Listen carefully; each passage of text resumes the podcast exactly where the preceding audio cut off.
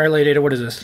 Hey, this is a uh, older product we've made. This is the Charlie Wing. It's got an I squared C to 15 by 7 LED driver that can do 8-bit PWM for all these LEDs, which is great for like you know monochromatic LED projects. You can see the nice uh, uh, dimming of each LED. But there's a new chip. This is the 3731. There's the 3741 from ISSI, and this one is full color because it can do so many more LEDs. It can do 351 LEDs, and you can divide it up. Um, here's the chip itself, and here's the LED matrix. I'm actually driving it from uh, this Metro Mini.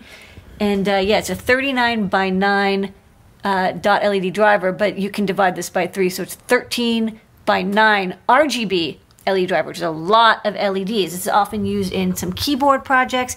We also have some cool art ideas for this nice display.